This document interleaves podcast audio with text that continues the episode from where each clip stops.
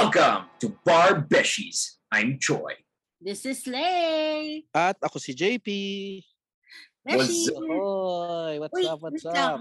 Masaya ako na hindi na ako ngongo. So, ibig sabihin na nag-cover now ng COVID. Oy, congrats, congrats Beshi. Kasi, pinakinggan ko yung last episode natin, sobrang ngongo ko talaga as in wild. To the point na may nagme-message na get well soon. Exactly. Salamat sa mga nag-message ng get well soon, Beshies. Ito na ako, I'm still alive. That's nice, so, that's nice. Kamusta naman ang linggo nyo, mga Beshies? Um, ayun, ayos naman, pare. Uh, galing ako sa wedding ng aking uh, ka-office mate nung weekend. And kasama ko si Atty. Virgilio dun sa wedding na yon. Uh, kami yung magka-date. Kami ng banda. Sa tuktok ng Diamond Hotel. Nako, may maganda palang bar doon. Tapos nanood kami ng blues band. Blue Rascals yung pangalan. Napakagaling. Napakagaling. Oh. Shoutout sa inyo, Blue Rascals, kung nakikinig kayo dito. Random doon. The very unlikely chance. Malay mo, pare. Baka may nag-gado pala isa doon. Tapos ayun. Oh, oh. So ayun, yesterday din, Beshies, nagsimula ako ng, ng legal counseling sa office, no? So it's free legal counseling for the constituents of our city. Um, ayun lang, I'm there every Monday, three to five p.m. Kung meron sa inyong may alam kung saan akong L G U, drop by naman kayo. Dala kayong donut. Sili kasi kumakain ng donut kanina, nainggit ako eh. Kailangan ko kasi na sugar rush. Medyo gabi na kasi, di ba? Oh. Oh, kayo, kayo, Beshies. Ano nangyari sa inyo? Ikaw, J P, kamusta ang buhay? May asawa? Ano yun? Adjustment pa rin kasi still settling dun sa sa new residence ko. Hindi na ako magiging kaintain nyo. Magiging magiging taga-Q C na ako for, for uh, in the next few years. Uh, sa Q C muna kami. So, yung buong office ko, nilipat ko na doon. Tapos ngayong nag-record tayo, nasa kainta ako. So, well, hindi ako naka-laptop or anything. Naka-iPad lang ako. Ah, iPad do. Kaya pala ganyan yung view mo. Oh, noo lang. Noo lang. Kasi wala akong shorts. Nakadapa lang ako sa kama. Wala kang shorts? may, may brief naman. May brief naman. Yung natin yan. Hindi nga. So makita, oh, ito yung legs ko. Oh, ito yung legs ko. Ayan, oh, nako, Beshies. Nako, sayang. Wala tayo sa video, Beshi. At uh, napakaganda ng G-string ni J P. Kung gusto niyo kami makita sa Spotify video, eh, eh kalat nyo kami. Ito na naman tayo. Kalat nyo kami para mas maraming followers, di ba? Para paano sumikat ang Barbeshies lalo. Oh, paano nila tayo pakakalatin, J P? Ah, syempre, eh, ipa-follow nila tayo sa ating mga social media pages like Instagram at Barbeshies. And on Facebook, Barbeshies on Facebook. Uh, email us at barbeshies at gmail dot com and also on Spotify. Uh, Beshies, paki-follow naman kami and please give us five stars uh, rating. Also, if you want to talk about Barbeshies, don't forget to use our hashtag Hashtag Barbeshies. Uy, kakwento ko sa inyo. Saka yung sa Spotify pala, diba? Oh. Uh, click, click nyo yung bell button para mag-notify kayo of our new page, uh, new episodes. Pages tuloy. Pa-notify tayo ng new episodes, bihira nga tayo mag-record. Ayun na nga ang point. Kasi hindi regular, oh. Diba? Para ma-surprise sila, uy. May bagong episode. Hindi ko kwento ko sa inyo, nakakatawa. So, may semi-bago kaming paralegal. So, siya-shoutout ko na, hi Fonso and J J. So, nakakatawa kasi bigla sila nakinig ng Barbeshies not knowing na ako yun. Tapos nagulat na lang sila. Ah, talaga? So, ano reaction nila nung nalaman nila na ikaw si Beshies? Actually, nakakatawa kasi si Jonel pa yata yung nagkwento sa akin o si Verly na parang, huy, nakikinig na sila ng Barbeshies. Tapos parang nasyasya yata sila sabihin sa'yo kasi nagulat sila na ikaw yun. Alam na nila bago... Uh, hindi, hindi nila alam bago nila pinakinggan. Ha? So, paano nila pinakinggan? I mean, paano nila nalaman? Si Fonso, tinanong ko siya eh. Tapos parang randomly daw nagsisearch siya ng mga podcasts. Parang, ah, Barbeshies, parang interesting. Tapos pinakinggan niya. Tapos nung na-realize niya na ako yun, nagulat siya.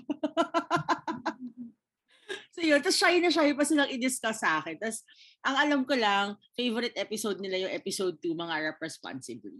Mm. Marami, marami sa ating mga uh-huh. Barbeshies yung paborito eh. Oo, medyo nakarelate sila ng bongga-bongga dun sa Mangarap Responsibly. I guess marami talagang Barbeshies yung nakakarelate yun. Kasi ang dami nating feelings nun eh, no? Shout out sa inyo, Fonzie at J J. Fonso, Fonso. Ay, Fonso. Fonso pala. Sino si Fonzie? Tabing ilog ba itong charot doon? Oh, si pero Fonzo at J J. Oh, Fonzo yeah. And J J, shout out sa inyo. Hello.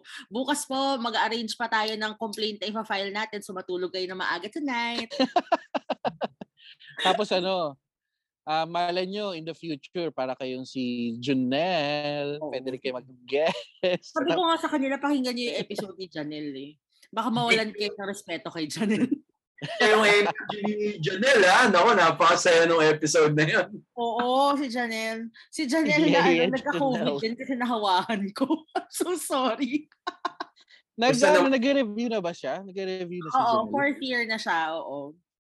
Ah, fourth year. So next year siya, twenty twenty-three. Next year siya, twenty twenty-three bar. Tapos masaya siya kasi nakita niyo ba recently, may lumabas na parang chismis about justice. Shaksi na nga yun. Fernando. Fernando. Tapos nakita niyo ba yung changes? Mawawalan na ng nego sa bar. Finally.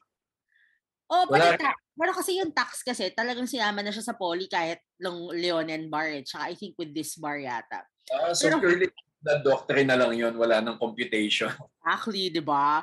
Pero ngayon, ang pinaka-notable change is wala ng nego, guys. So baka mm-hmm. ma-abolish na rin siya as a subject. Baka ma-abolish na rin ang cheque in the real world. Grabe naman. Grabe naman yun. Wag, wag kakakuha ko lang. Hindi ka ako nakapag-issue ng maraming cheque. Saan nila? Kasi di ba, naka, ano mula, ano, um, kailangan pa din siya talaga eh, for everyday yan. Diba? Yeah. Sa mga negosyante. Oh, kailangan. Pero so, sa buong neg- negotiable instruments law, yun lang yung pinaka-importante. Kinds of checks sa kaya kung paano mo itatransfer yung check. Oo. Siguro yung section one. Weakness ng promissory note ever. Sa school siya madalas eh, di ba? Kasi kahit elementary, oo. Nagsabi sa akin yung tatay ko dati na ano, I think high school yata ako nun. So sabi niya, pwede bang mag-promissory note dyan? Tapos in-explain niya sa akin yung promissory note. Oh. Sabi ko, hindi ba parang nakakahiya yun? Well, well. Kasi Leo ka. Kasi Leo ka. Hindi ka rin matapag-ew, ano ah.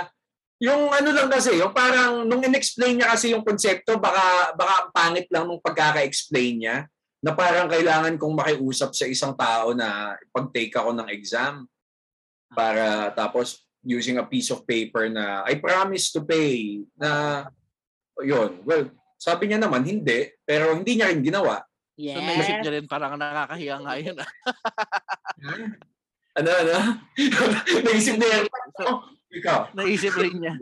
Oo nga, no? Parang tama yung anak ko, parang nakakahiya nga yun. Ha? Buti na lang, buti na lang Leo yung anak ko, buti na lang Leo yung anak ko. Ito, that's just me being stupid. Ha? I'm, I'm not saying na nakakahiya siya gawin. Kasi kung, kung talaga naman kailangan, di ba, out of necessity, kung kailangan mong gawin, then you have to do it. Ako, tanga lang ako nun. So, yun lang yung hindi ko parang makakahiya yun, no? Uh, that was naive and stupid joy back in high school. So anyway. Ayan, but anyway, ang dami kasi nangyari this week. O, di ako, di ako, di ako masyado nagkwento about how my week was. Pero ang, ang eventful ng week na to for the legal community, simulan natin sa pasabog na literal na nangyari nung graduation ng Ateneo Law School nung Sabado ba yun? Sabado ba yun? Linggo? It was over. Yeah, I think. Nakakaloka. Diba the shooting incident? Tapos may mga namatay pa talaga. May, alam mo, nagkaroon nga eh. Diyan ko na-confirm yung misconception ko about um, N C R being a safe place despite being like this. Kasi ano eh, may, may, may thinking ako before na kapag away ng sa probinsya, hindi nila nadadala sa N C R yan. Kasi mas mahigpit dito sa atin eh. Um, I don't know kung bakit, kung saan galing yung, yung ano ko na yon, yung naisip ko na yon. Pero dahil nangyari siya ngayon, parang oh shit, na-debunk yung matagal ko nang iniisip for the longest time. Na safe sa N C R despite its imperfections. I think there is a point to that. Kasi totoo naman, parang ang, ang medyo, I mean compared to the provinces, mas visible ang police in the N C R. Kasi nandito yung mga headquarters, even headquarters ng military nasa N C R eh. But I think that the incident in Ateneo, it just shows that there was a shift na talaga in the behavior of mga tao. Kasi, di ba, lumalabas yung social media, yung behavior nitong killer na to, nitong akusadong ito. Ano ang pangalan niya? Si Doctor Sh- Chow Chow. Chow Chow. Chow Chow. Chow Chow gago. Basta to si Doctor. Hindi ba Chow Chow Yao? Parang ganun. Chow Chow Yao. O oh, basta yun. Basta yeah. Si Doc. Okay. So yun, eh, diba to si Doc, may mga lumalabas siya na parang makaposts niya before na, I mean, short of calling it troll, troll talaga siya. Kasi ganun yung tenor ng mga posts niya on social media na parang he was spewing all this hate against... And ano siya? Um, based sa sa presence niya on social media, influencer siya na maituturing. Yes. So he, he has, has seventy thousand followers. Yeah. followers. Tapos parang I think it just shows a change in the behavior of people na the hate culture is not just confined to social media. It's becoming part of real life. Kasi what would, what kind of hate will fuel a person to actually kill someone? Yung kill someone na target mo and also kill other people as collateral damage. And be and, okay with ano, it. Ah, and to add to that, ah, hindi lang speaking of uh, Doctor Chow Chow na... Hindi nagiging comedy. Hindi, ay, parang hindi lang yung sa act niya. Um, following through lang, even those yung mga followers niya who are justifying yeah. uh, the act.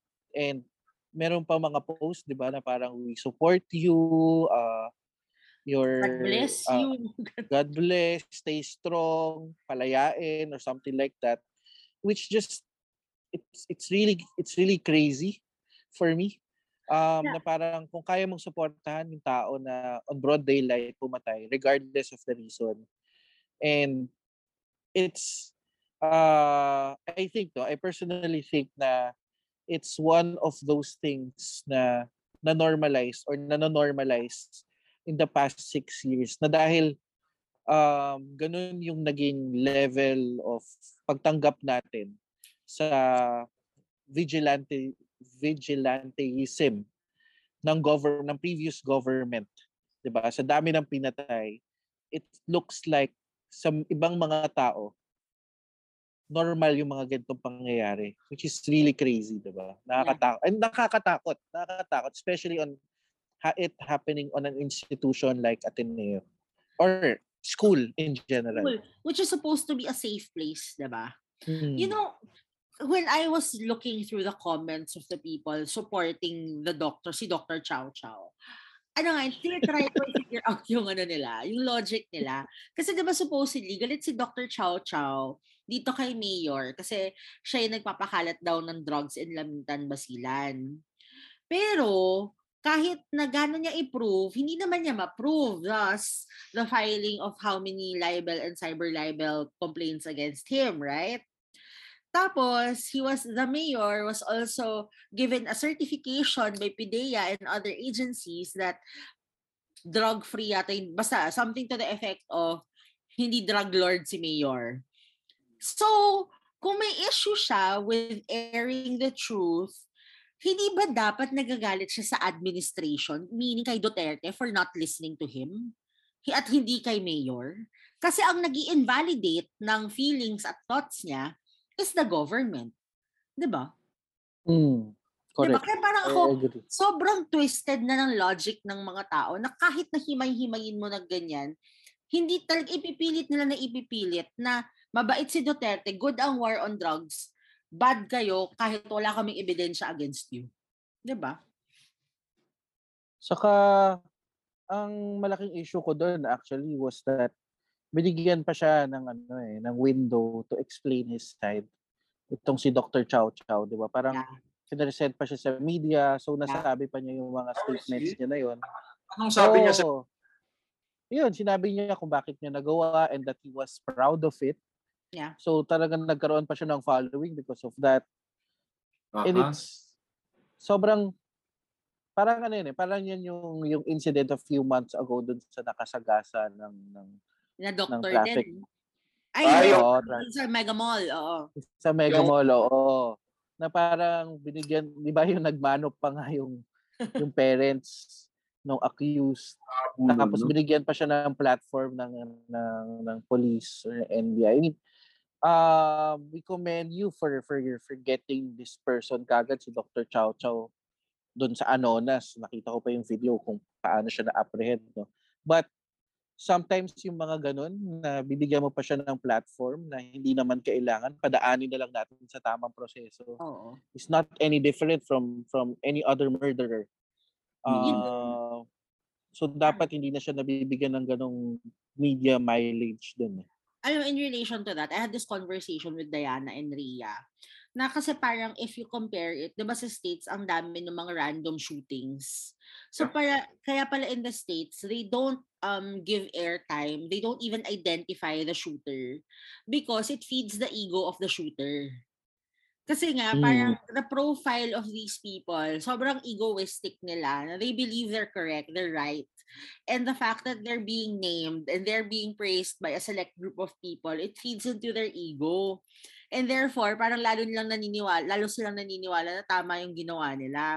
Kaya ang ginagawa sa States, unnamed palagi yung gunman para hindi na siya ma-validate. Diba? Feeling ko dapat ganun din yung ginawa sa Pilipinas. But I guess kasi sa sobrang shock. Kasi it's so unheard of eh, diba? Na parang at a graduation mm. in a very prominent school, someone was able to bring in two guns and kill three people. Feeling ko hindi napigilan ng media na parang okay, sige, scoop ito na bonggang-bongga. Ayun. Tsaka dito naman kasi parang um, they always have to know the backstory kung sure. bakit ginawa yun, diba? Parang yan, J P. Gagawin ah, M M K. Magiging M M K? Oo. Oh, kasi, yun na nga. Kayo na rin nagsabi. People see him as a hero. Diba? Si Doctor Chow Chow Yumol pala siya. Yumol. Sabi sa'yo, diba? Chow Chow. Baka hindi M M K. Baka magpakailanman, charot. Chow Chow Yumol. Uh, that's his name. Pero yan, Ben. Na ano to, na apparently, he was operating uh, clinics without a permit. Ah, oh, really? Isa daw yun sa, ano, isa daw yun sa parang kinagalit niya yata. Kasi, oh, I think doon nagsimula daw. Parang he was operating a clinic. Oo, oh, yun nga. Oh, he was operating a clinic right across the city hall in Lamitan.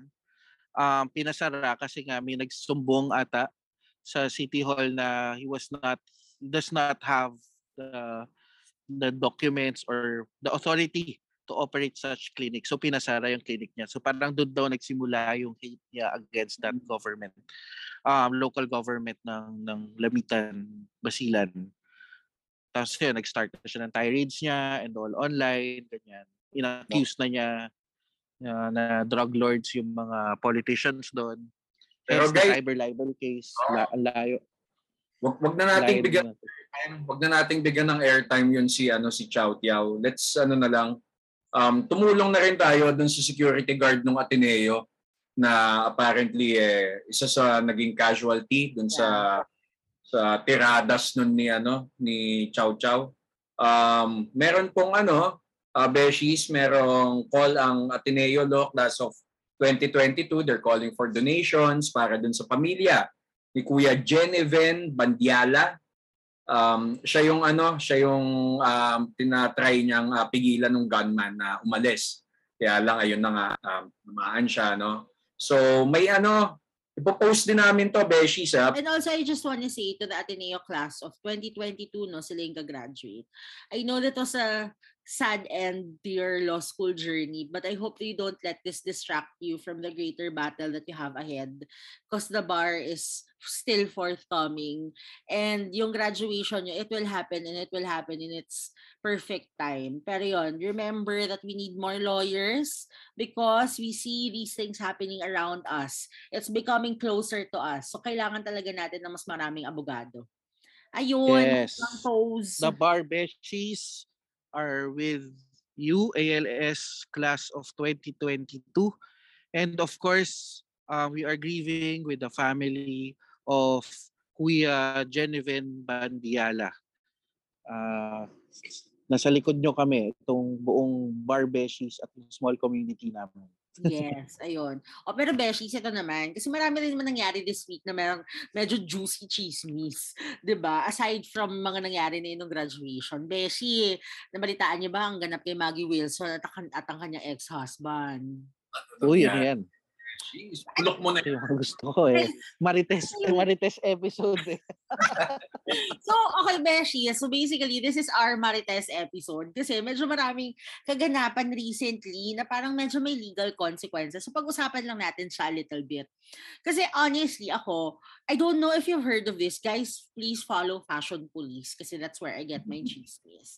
So, so recently, Teka lang, hindi nyo ba so, talaga alam ito, yung nangyari? So, ito na nga. Dapat ganun. So, ito na nga, mga beshi. Ito na nga, sis. Ito na nga, sis. Yes. So, showbiz happenings! So, ito na nangyari. Kasi ba remember, si Maggie Wilson, ex-husband niya, si Victor Consunji. So, sila yung may-ari ng D M C I, I think. Tapos, matagal na silang ano, estranged. Tapos parang a few years ago, may mga pa-post-post pa tong si ating Maggie natin na parang she's scared for her life at she chuchu kasi nga powerful to si Victor Consunji. Tapos nagulantang ang buong world ng kanyang followers because nag-splook itong si Fashion Police na biglang all of a sudden itong si Victor Consunji nag-file ng dalawang cases of adultery against her and her alleged boyfriend.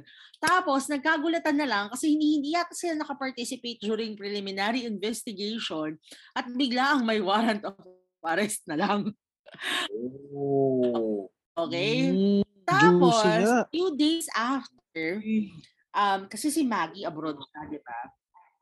Diba? So, ito si Maggie, diba, abroad siya. Because she lives somewhere in Taguig. Ngayon, ito si ating Maggie natin ay abroad siya, diba?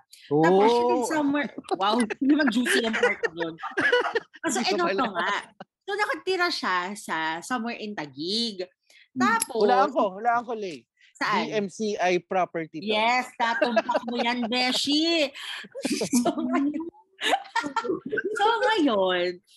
ano, so abroad siya, di ba? So, nasa bahay niya, yung kapatid niya at sa mga pamangkin niya. Aba, biglang may nagpunta na some representative ng D M C I, some executive, with the barangay tanods of that barangay in Taguig, na pinapalaya sila sa bahay nila. Kaya si Hoda daw, si, D M C, si D M C I daw, at si Victor Consunji Something Corporation ang may-ari daw ng bahay na yun. Oh. Diba? So, syempre, itong kapatid, hindi niya alam kung anong gagawin. Kasi nga, wala naman si Maggie, hindi naman niya alam yung mga ganong bagay-bagay. So, sabi niya, wala dito si Maggie. So, ang ginawa, pinapasok niya para mag-picture-picture ng itsura sa loob ng bahay. So, naman si Ate Girl. Picture-picture. Ha? Yung purpose ng picture-picture. Ay, hindi na-establish dun sa article ni Fashion Police. Basta nag-picture-picture daw sa loob ng bahay. Tapos, no, finally, na-reach na nung kapatid ni Maggie si Maggie on the phone. Ang sabi, ay, she, they have an agreement daw as to her possession of the house. Hindi na-establish kung anong klaseng agreement na ito. Pero ang haka-haka ay lease agreement. So, nung nangyari yun, o di umalis na yung mga taga, lumabas sa bahay, yung mga taga-D M C I at mga tanod ng barangay na yun. Tapos, ang ginawa parang tanga, pinutulan sila ng kuryente. So, besh, mga limang araw silang walang kuryente. Pero dahil nagmamatigas sila, hindi sila umalis doon. Pinalitan nila. Oh. Oo. Best question. Oh. Dahil bilang para sa kaalaman ng ating mga listeners. Ah. Based on those facts, pwede ba nilang paalisin yung nakatira? Bakit ako tinatawag si Choy naman? property yan. Ang pinapanda mo dito. And furthermore, di ganito lang yan eh. Kasi I think that is not the proper way to evict someone. Kasi if you want to evict someone, file the necessary case for ejectment. Diba? Ah, yan yung learnings ng Barbeshies. Meron tayo mga legal knowledge na isi-share. Hindi lang puro chismis. Kaya nyo, ha? Demand letter, tapos mag-barangay submission muna kayo. Tapos kapag may certificate na kayo to file, action, oo. File. Yes. Ano naman si D M C I, oh. O, sige, Beshi. Tapos ako personally, I take exception dun sa nagpumilit silang pumasok ng bahay to take pictures. Kasi parang for what purpose is that? So if I were the sister of Maggie Wilson, I'm gonna say no. 'Di ba? Kasi privacy niyo yan eh, 'di ba? You're not oh. you're not supposed to let other people in unless you consent. 'Di ba? Alam mo naman sa Pilipinas, alam mo naman sa atin eh, ganun eh. A person appears in your door, seems to be a person of authority. Diba? You're dapat gonna invite him. Oo. Diba? Dapat, dapat hindi. Kasi, alam mo yun, privacy niya yan eh. The, it's the sanctity of your home. That's the very heart of the right to privacy, diba?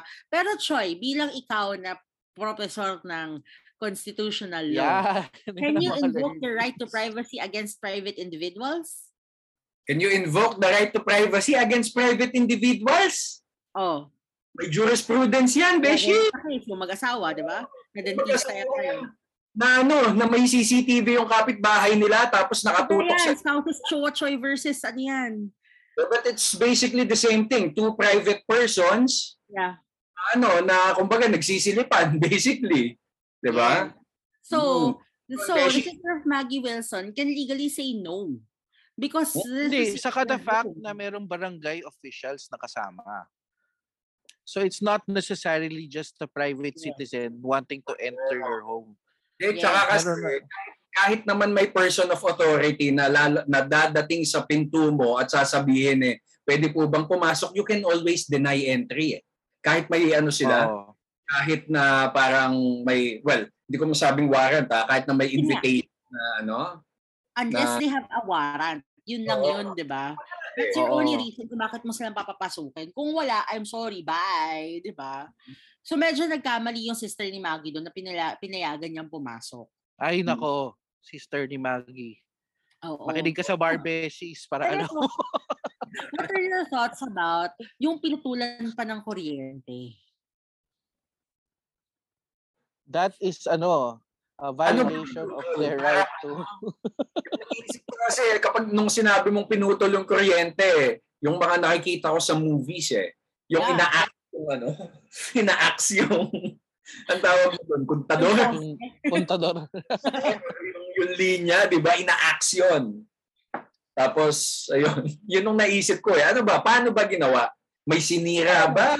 No, I don't think so. They just, ano, they just, ano, maybe they disconnected the metro for that house. Kasi it's only their house. Pero all di ba other houses in the metro na yun? Meralco lang. Di ba Meralco lang ang pwedeng may access doon? Ayan, di ko alam ha. Di ba? Teka lang. Kung D M C I ito, is it in Akasha? Oo. Akasha Estate? Yeah. Ah, okay. Mm-mm. Um, okay. No comment. Ako personally, I feel like this husband, of course, there are always two sides to the story. Pero I think this husband, sobrang petty. Kasi parang these things should have been handled by lawyers.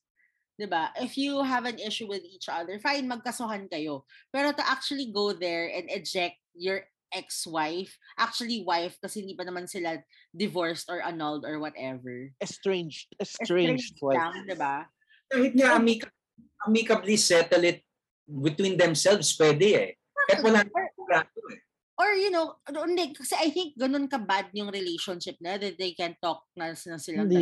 Saka especially with... Oh, background ni J P, ano yung pinagawayan nila? Ewan ko. Ba- bakit sila wow. naging from each other? Ewan ko. Wala. Walang ano, medyo walang lumalabas na kwento on that. But I think... Ako, ako sa tingin ko, ano ah, lalo na to persons of their stature, dapat hindi ganyan yung yung movements mo kasi 'Diba? Parang you're just you're just really putting your your wealthy dirty laundry in public, 'di ba? Kasi sobrang prominent nilang dalawa na, na individuals eh. Although, ito nakakatawa naman ako. Kasi diba Maggie nga is abroad. So all she can do is social media.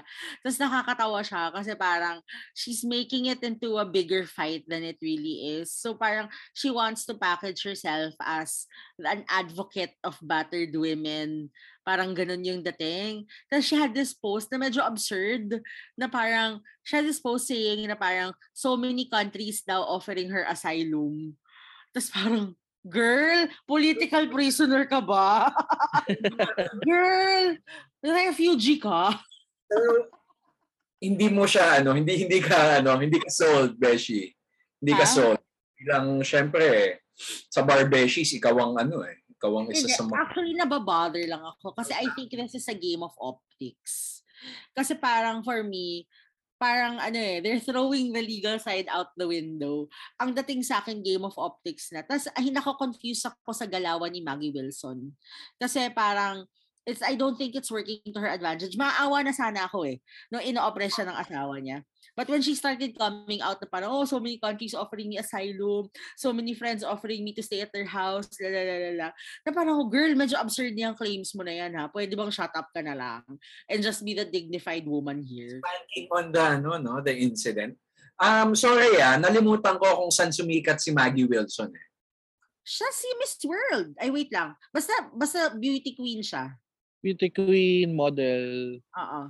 Okay. Uh, part of the, ano yan, ano yung tawag sa group nila? A-list na magbabarkada. Sure. Oo. So, tropa niya sila Ann Curtis, mga it girls, gano'n. Eh, hindi siya it girl. Ah, ano okay. Oo. Ano okay. Siya, it girls, ito sila Solen yan eh. Solen, um, si Liz Uy, Georgina. Ah, hindi ba siya part nun? Hindi. Oo. Ah, no, I was thinking of I was thinking about Georgina pala. Oo, Georgina yata yung nasa isip mo. Georgina, Georgina. Oo. Pero si Maggie Wilson, alta-alta na to before pa lang. So, model... I have a question though. Yung tinitiran nilang property was leased, hindi yun sa kanilang mag-asawa? Actually, kasi yun ba? Kasi diba, kung sa kanilang mag-asawa yun, then she would Maggie ever, Wilson would have a right. Exactly. It's a property. Sabi ni Fashion Police tungkol doon. Exactly. So this is where it gets weird. Kasi nga diba, una, her, her defense was, there was a lease agreement. But then again, she turns around and says, she has rights to the property as co-owner since siya yung wife ni Victor Consunji. So parang, aso ano ba talaga, girl? Ako, lessee ang sinasabi niya. Ha? But, iba lang yung terms na ginagamit niya, di ba? Ewan ko rin, ewan ko rin. Kaya nga rin parang ako, you know what, if I were her lawyer, I'd ask her to shut up. To just mm-hmm. not say anything. Kasi gumal, gumugulo pa yung already magulong situation, di ba?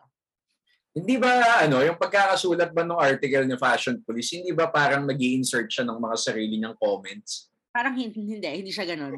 Talagang ini-echo niya lang kung ano yung... Kasi ni-screenshot niya yung post, tapos pinupost niya ulit, ganun. Ah, okay. Oo. Interesting. Yeah. Ooh, interesting. So, nung... Nandun nung husband niya, nung, nung nagpipicture-picture sa bahay? Wala, wala dun. Pero... I... Where does the adultery come in? Where does what? The adultery come in. Kasi na-mention mo yun earlier eh. Okay, so ito naman. Bagong-bagong fresh post ni Fashion Police naman yan. Na-curious ako, James eh. So, ito na nga, Besh. So, ito na nga. Ito na nga ang update. Okay. So apparently, may boyfriend itong si Maggie Wilson na some half-thigh model businessman din. Nagwapo. Tapos, um, may post si Maggie Wilson about how may allegation daw si Victor Consunji na during a trip in March of this year to Spain, um, he wasn't there but Maggie Wilson and this guy left and traveled together at Chuchuchu. Tapos si Maggie Wilson, she disproved that allegation in the complaint by posting a story, yung, yung previous niyang Instagram stories, na nandun at kasama niya si Victor Consunji. Okay?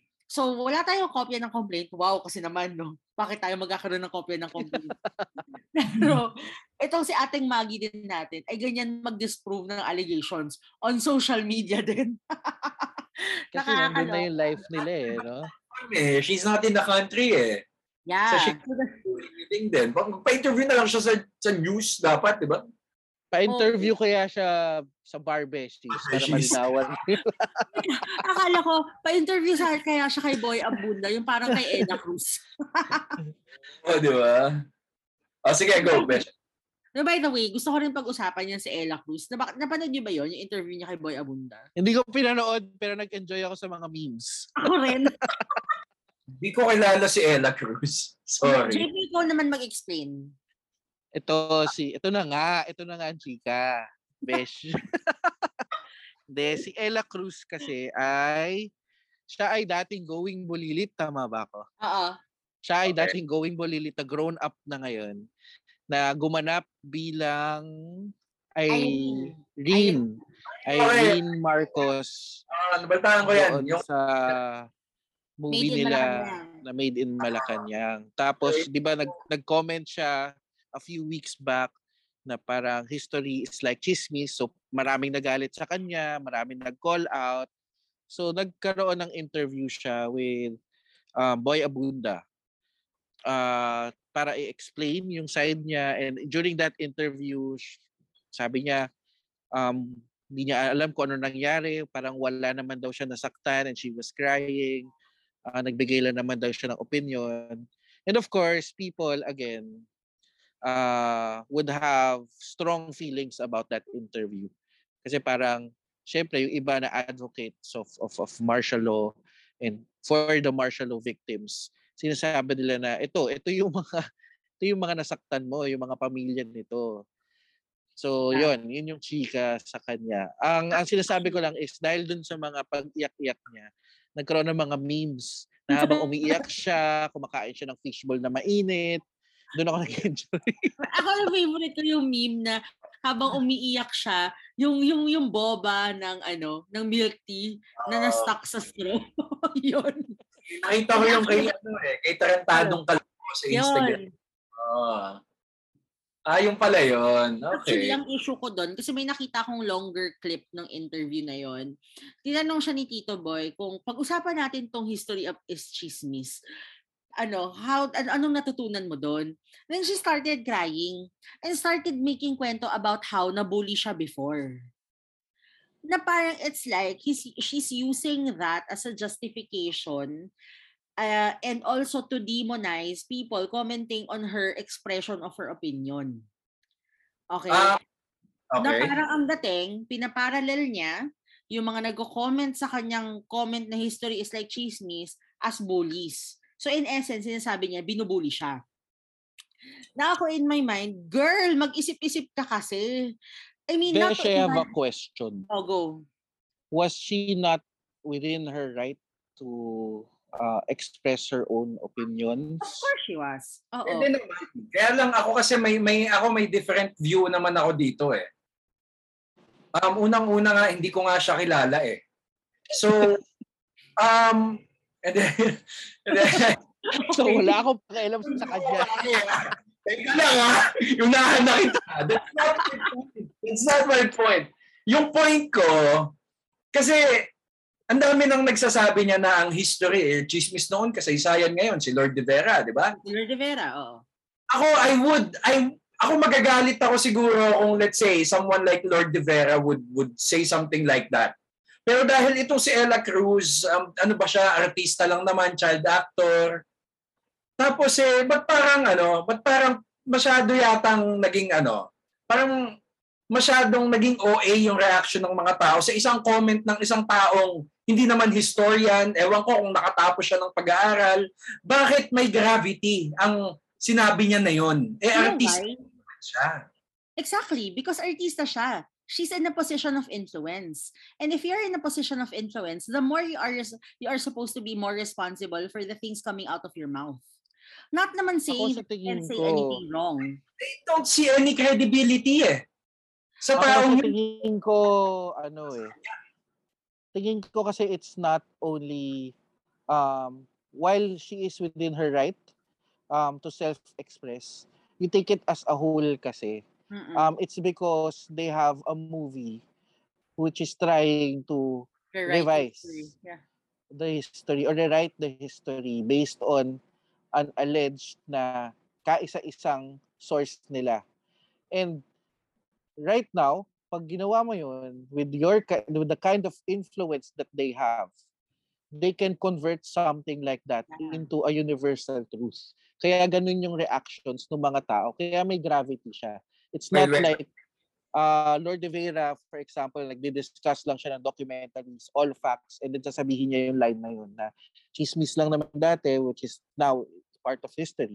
Uh, um, that is fine. He's not writing anything. In this case kasi, this is happening after an uh, uh, an election na maraming gulat, maraming galit, um, tapos uh, coming off from right now that we have a, a Marcos presidency, and then kinokontrol nila yung yung yung media, kinokontrol nila yung in, other industries. Kaya it's not directed to um, Ella Cruz alone. Although siya yung prominent kasi siya yung nagbitaw ng salita. Pero it's directed to everyone behind that movie. Uh, sige, sige. Good point. Um, gusto ko din malaman, ano yung ano niya? Ano yung context nung sinabi niya na yun? Dinedebunk niya yung written history na na... I think the context uh, was, she was being asked why she um, participated in that movie. And she was being asked about how the narrative is different from what we know from history books. And then she responded, history is like chismis anyway. So, kung sino yung nagkakwento, siya yung nagiging historian. Parang something to that effect. So, so the ano, the history of the victors eh. Ganon, exactly. Basically. So it's really just to justify this ad- alternative story of what happened during people the People Power Revolution. Pero ang sa akin kasi, Choy, parang ang influencer naman, it can be a normal person. So, the credibility issue is a non-issue. Kasi kahit hindi ka credible, pwede ka maging influencer. Kasi pinafollow ka ng mga tao. And that is my issue with Ella Cruz. Na kahit na hindi siya credible as a person, the fact that she has millions of Instagram followers, Facebook followers, ibig sabihin, she has the platform to influence how people think. And for me, tama eh, while she is free to express whatever, then in, that, in the same way, people are, express, are, are free to bash her opinions and her expressions. And so dapat, wag kang, I mean like, not to discredit her previous bullying experience, pero anong in-expect mo? We, you want us to respect you? Eh, ganun din. Respetuhin mo rin kami. Ano ang makokontrol mo? Yung reaction mo, di ba? Di ba? So yun, yun lang yung thoughts ko on that. Kaya parang I felt like that whole interview is pa-victim. Mm. Okay? Na parang that's not you owning up to your statement. Own up to it. Na, parang, yeah. Yung interview nga, base nga sa mga kwento nyo, ginawa niya lang ano eh. Ginawa niya lang platform para magdrama, kumuha ng simpatya. Exactly. Basically. Exactly. It's the oh, victim card kasi. Right the victim now, card. Yung ano, papaguhin ng opinion ko na sino ka ba para paniwalaan ko. But then again, yes, people are not like me. Uh, yeah. Madami talagang maniniwala sa kanya. And good point. Good point naman na may mga blind followers talaga. Uh, pero buti na lang tayo dito sa Barbeshies, we are not sheep. Salamat, Beshi. Hindi tayo tupa. Hindi, actually, oh yan. Actually, actually, I think the Beshies can see naman. I mean, even between the three of us, we argue on some points. Because magkakaiba tayo ng take on this. Hindi porkat ito yung take ko on this, pare-pareho tayo, di ba? Kaya parang, it's always good to be critical thinkers. Especially as future abogados, di ba? You have to have your own take on things. Kahit na chismis pa yan. Mm. Talking about, going back to ano, to credibility. Yeah. Chismis? Chismis. Going back to the topic on credibility. Ito, meron, meron akong i-bring up.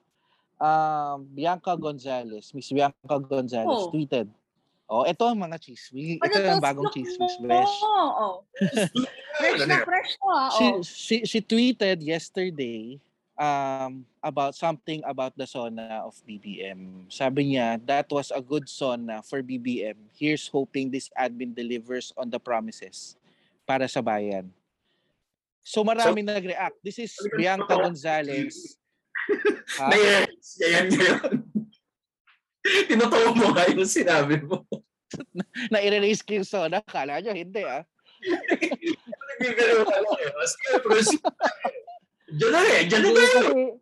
Kasi we're talking about the credibility of an actress kanina. Ito, this person, Miss Bianca Gonzalez, has more credibility in terms of um, using her influence in uh, her political advocacies. Kasi she was a, a supporter um, of, of Leni Robredo during the past election. He's been vocal about it.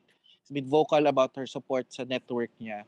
And then she tweeted this. And then syempre yung mga tao nag-react na parang, oh, ano nangyayari? Bakit parang sinusuportahan mo ngayon si B B M? You're not looking for accountability. Um, parang tinatanggap mo ba na ganun? And what, what she was pointing out was, sabi niya, I may have voted for Leni Robredo and I, I still believe the Marcos family needs to be accountable for the stolen wealth and martial law human rights abuses, but B B M is our duly elected president and I felt his SONA was good. Kung successful ang admin, success din ang bayan. Ano ang opinion niyo doon? Sino mauna? Kala niyo. Ano mo ba sasabihin ganun? I mean, oh, oh, sige, oh. Minor siya eh. Kumbaga, um, inadmit niya inadmit naman niya na ano na yes, kailangan accountable pa din and all of this. Basically ano lang, they're just looking at, I don't know, nagiging optimistic na lang sila kasi these are the cards that were dealt with. We have this president for the next six years. Magpapaka-negative ka na lang ba for the next six years? Parang ganun yung nababasa ko ah dun sa pagkakasabi mo na I don't know. Ah, Ikaw, Leo. Let's just do our part. So for me, I think it shows that Bianca Gonzalez is not cheap. Ay, Bianca Gonzalez ba? Bianca Manalo? Uh, okay. Bianca Gonzalez. Gonzalez, okay. I think it just shows that Bianca Gonzalez is not cheap. Kasi diba, tulad yan ang pinag-usapan natin kanina, pwede naman tayo magkaroon ng iba-ibang opinion tungkol sa mga bagay-bagay. And I think that's one thing that I am proud of with the majority of the kakampings that I know, na parang kahit nakakamping tayo, kahit na we voted for a person, it doesn't mean that parang we will, parang paano ba to? Kasi may punto si Bianca eh, na parang the time for divisiveness is done. Elected na yung tao eh. And pag, if he does well, then the whole country does well. Totoo naman eh, at the end of the day, sino ba ang gusto nating guminhawa? Buong Pilipinas, diba? Yes. Diba? So the the fight is not over, but the elections are over. Okay? So whoever is there, not that I'm saying that I'm gonna support B B M fully, ha? But I, I think I'm more of, hihintayin ko how this president will perform later on.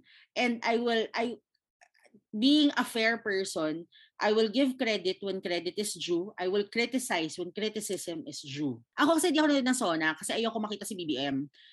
Ngayon, may mga tao na nagpe-praise ng SONA because, well, com- ang basis of comparison nila is mga SONA ni Duterte na parang may lasing na nagsasalita. If that's your only basis for saying that this SONA was good, there is something wrong with you. Diba? Pero yun, I think um, ang response ko dyan is, I think there's nothing wrong with what Bianca Gonzalez said. I think as a responsible Filipino citizen looking out for the benefit of the entire citizenry, I think that's the proper response. Okay? Pero yun nga, may caveat ako doon. Caveat ko is, give credit where credit is due, criticize when criticism is required. Or is parang deserve niya makriticize. Ah, uh, tama naman, tama naman. I agree with that, no. Um sa akin naman kasi, ako siguro sa atin tatlo, I had the uh, the time to listen in sa SONA. Hindi ko siya hindi ko siya, hindi ko siya pinanood. Oh. Hindi ko siya pinanood pero pinakinggan ko. And totoo naman, it was a well-crafted sona. I do not believe that he wrote it himself. um, because I I think, you know, if if you have a uh, a press con right after the sona and you ask more things about kung ano yung detail niya, I don't believe he will be able to answer it. Um, so maganda yung speech. It was well-crafted. But then again, this is the first sona. And lagi naman pag first sona ng mga presidente, full on promises 'yan. Oo. 'Di ba?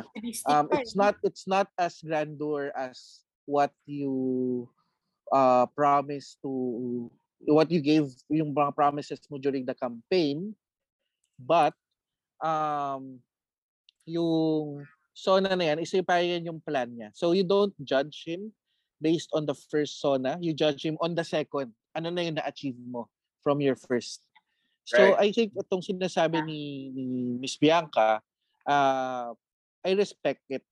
Pero then again, you still hold him accountable doon sa mga, and, and his family accountable doon sa mga pinaniniwalaan natin na dapat accountable sila. The taxes, the unpaid taxes, the ill-gotten wealth, um, the human rights abuses. We hold them accountable. But whilst we do not, or I do not want to support the president, I want to support or I want to support the government. Alam mo yun, parang yan pa rin naman at the end of the day, yan pa rin yung gobyernong bubuhay sa atin. So, maniniwala pa rin ako sa mga tao na sana, sana no, yung mga i-appoint niya and yung mga naka-appoint, is they do their jobs well. Because if you have a president like that, your secretaries and the other officials should do better. and, pero, and and mag magdo-double na magdo-double time sila diyan. 'Di ba? Parang pero may tanong ako. May tanong ako. So, kung ang inyong legislator ay parang itong si Teves na ang pinopropose na bill ay anti-ghosting bill, does hmm. that inspire confidence in this government? Ayun lang. Okay, double standards na. Optimistic na ako, Eli. Eh. Ang taas na ng optimism ko, binagsak mo na naman ako. Lala naman ang segue mo, Lars and Chuck. Nag-uula. Ay, Diyos ko. Ay, ghosting bill. Kasi sa totoo lang, itong gobyernong to, minsan nakakaano siya, parang high-low, high-low. Minsan nakakaano na siya, nakakabaliw na siya. Kasi parang, guys, everyday may kailangan ka i-look out for na medyo kabalbalan. Alala nyo yung bill na ano, when when you have to greet someone dahil COVID, you have to touch your heart, then you yeah. you bow. What the fuck? They, they, no. Well, I'm thankful yeah. hindi po masayang bill na yan. ano, ano ba? Alam nyo yan, si Teves na yan, medyo bumibingo na yan. Ha? Siya din nung nag-push ng ano, na yung... yung airport daw, yung gagawing ano, Marcos something airport. Alam mo ito magets tong si Teves? Ano bang background nito? May anak siya na nambubugbog ng guard. Tapos eh. Sabay yun? Noon interview Tulfo, parang nakikipaghamunan pa siya ng suntukan kay Tulfo. You know what I'm saying? Yung, yung Tulfo na yun. Yung Tulfo na yun. Si Ben, si Ben Tulfo. Si Ben, si Ben, oo. Tapos ah, nagsabi yun, anak ko yun. Anak ni Teves yun, pari. Yung right. ano yun. Di ba? Tapos, kinundong niya yung anak niya. Hindi niya man lang kinundem na yo, mali yung ginawa ng anak ko. Walang ganun eh. Talagang pinabayaan niya lang eh. Maangas eh. Tingin ko. Ito, ito, ito. Ito, ito, ito, ito, ito ang latest chismis fresh from Barbeshies. Ah. Oh. Para sa mga listeners natin. Ito ang tingin ko dyan. Yung anak niya. Yung anak niya, uh, may niligawan. May niligawan, tapos na-ghost. So, dahil na-ghost, nanapak ng gwardiya. Nanapak ng gwardiya, sinisi, sinisi nung tatay niya, yun ng ghost, dahil sa emotional na pinagdaanan ng anak niya. Kaya siya nagpasa ng anti-ghosting bill. Yun, yun ang nangyari. Yun ang... Thinking at its best sa Barbeshies. Pero Beshies, ito nga, sa totoo lang, ito ha, pag-isipan lang natin tong batas na to ha, bilang mga abogado naman tayo. Do you think it's something that is subject of legislation, ghosting? That should Isip, be subject of legislation? Naisip ako bigla eh, Naalala mo yung ano, may may tanong dati sa law school eh. Yung promise to marry. Oh, diba? Breach of promise to marry. Promise to marry. Diba? Um, di ba parang ito din yun? Kaya lang there's no promise to marry. It's just a promise to be. I think ano, I think ang pinapatunguhan mo is they're both in the private sphere, not subject of government regulation. Kasi yung breach, I think the discussion in that case ng breach of promise to marry kasi parang ano siya eh, hindi siya enforceable na right? Something to that effect. I, I'm not sure ha. In the same way na ito rin eh, private relations na to hindi na siya subject to the to the, the interference of the state, 'di ba? Actually, eh ano bang gustong mangyari nito ni Teves? Paggastusan pa ng ano? Paggastusan pa ng gobyerno ang mga ano? Honestly, hindi sa yung breach of promise to marry, 'di ba? Parang enforceable lang siya dahil may actual damages ka na. Yes. Oo. Diba? Gumastos ka na kasi sa kasal. And then, yun, pwede mo nang i-claim yun. Yes, tama ka. In which case, the ghosting thing, kung gumastos ka, ano na siya eh, you can already institute a case un- under nineteen twenty twenty-one. Human relations. Oh, hindi na kailangan oh. ng special law for it. Diba? O, J, pasok. Ooh! Nakakaloka kayo! Isang probation, dami mo alam eh. Sa iyo kami nakukuha yan eh. Hindi yung madaming alam na insulto ha. Yung ang dami mo kasing binabato eh. Sorry! Ooh, interesting. Ooh. Pero ito lang yan. I think what this shows us, kasi I, I have a feeling kasi, kasi diba usually itong mga legislators na to, may mga staff naman yung abogado. Sila naman talaga yung nagda-draft ng bills, di ba? Ginagamit okay. yung pangalan ng legislator. Hmm. Oh, okay. Pero yung naman kasing mga staff na yan, hindi naman sila gagawa ng ano eh. Hindi man sila, walang initiative eh. May may initiative syempre for for other things na may specialization sila. Yeah. Pero yung mga ganyan ka-absurd na absurd na batas, na bill, puta galing yan dun sa congressman. Yeah. Which leads me to this idea. I don't know if you'll agree with me on this. I have a feeling itong si Teves nagpapabango ng pangalan. He wants to be notorious. Gusto niya maging prominent yung pangalan niya. Kahit na... For the twenty twenty-five elections? Yes. I have a feeling it's that. Manapak uli siya ng gwardiya. Ay, joke lang. Naman. Tapos may pagsagutan ulit siya ay Tulfo. Oh, ayan. Oh. Feeling ko kasi ganun eh. Kasi parang it's so stupid. Diba? And so there must be something, a reason behind this. Diba? Ako sa ako sa tingin ko dyan sa anti-ghosting bill na yan, hindi papasa yan kasi unang-una walang penalty. Oo nga. Ano ba yung bill, Japes? Binasa mo na? One page Pero, lang siya, diba? One page lang siya or two pages. Tapos walang oh. penalty. I mean, pa- ba't ka magpapasa ng batas? Tapos wala namang pananagutan. Walang ipin. Diba? So ano yun? Ano yun? Diba? Gusto niya lang may lumabas na bill na may pirma niya, na may pangalan niya. Tapos sasabihin niya kapag tatakbo siya sa twenty twenty-five, madami siyang na-file na bill. Pero puta, puro walang kwenta. Puro kabalbala. Although, hindi ako sure ha, kasi looking back now, hindi ko maalala kung yung nakita kong picture ay bill itself or parang explanatory note lang. Tignan ko, may may nag-send niyan oh. sa akin. Uh-oh. Kaya may trip ako eh. Sige, usap mo na. Assuming maging batas na to, Beshi, pwede kong gantuhin yung ex ko. Mm. Kaya ha. Mm. Uh, walang retroactive. Ano ka ba Shit. naman? Parang parang retroactivity ng law. Unless, di need na naman tayo sure kung penal law ito. Dapat kasi wala penalty. Kasi wala penalty. Exactly. Oh. Gabo talaga. Hindi tayo sure kung penal law ito. In, in which case, pwede siya, baka pwede pa siyang retroactive. Hmm. Alam mo, maganda dyan, kung gusto niya talaga sumikat, ilagay niya yung ghosting na yan under one of the qualifications para ma-designate ng isang tao bilang terrorist sa anti-terror. Anti-terror. Uh, acts of terrorism. Ghosting. Ghosting. Ay, kami mag-ghost pa. Guys, guys. Mag-ghost pa. eight one one House bill siya, hindi siya explanatory. Um, forward ko sa inyo to. Ah, okay. House, so house bill house na bill siya. House bill talaga siya.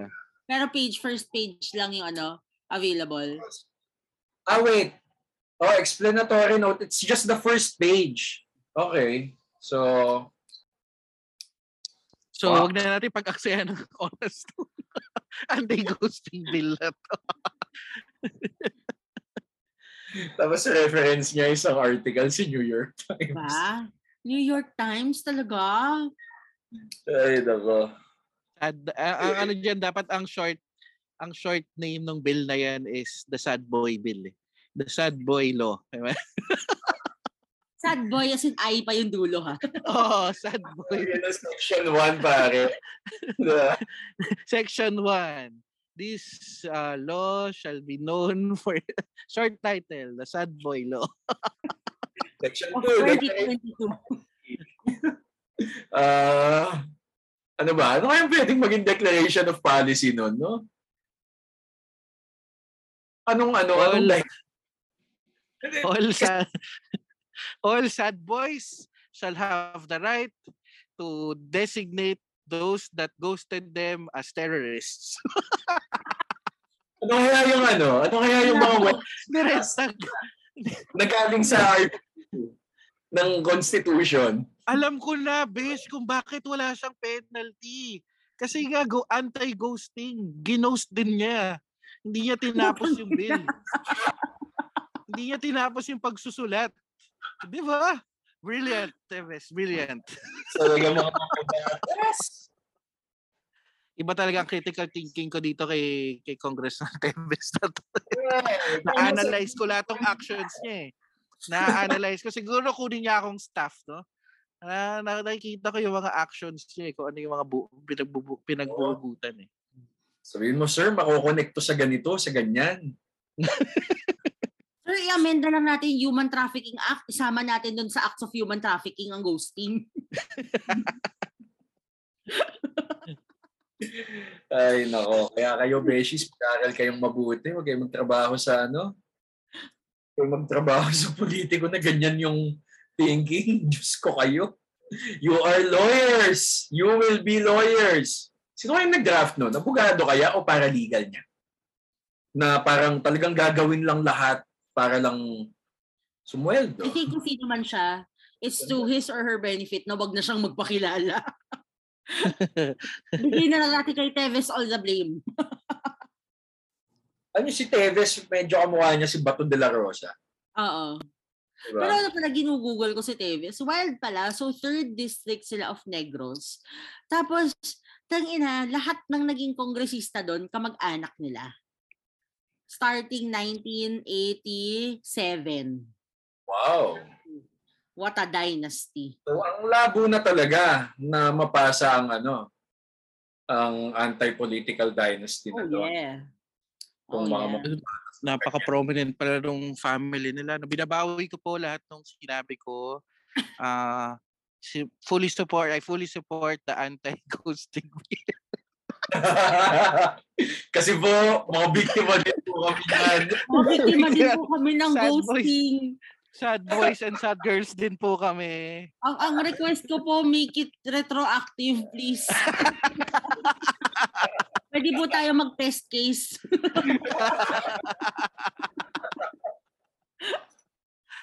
Gago. Meron po oh. Ako, ano, may stand, may loco standy po ako. Meron din po akong ano, a personal experience, Sharon. Sana i-ano na lang nila, ano? Hindi, wala, wala akong magandang sasabihin tungkol dyan. Ay, nako. Ay, anyway, besties. Mata, sobrang dumi. Ano? Itapusin na natin ito episode na to. I-ghost na natin sila, bye. Okay, bye! Text kita.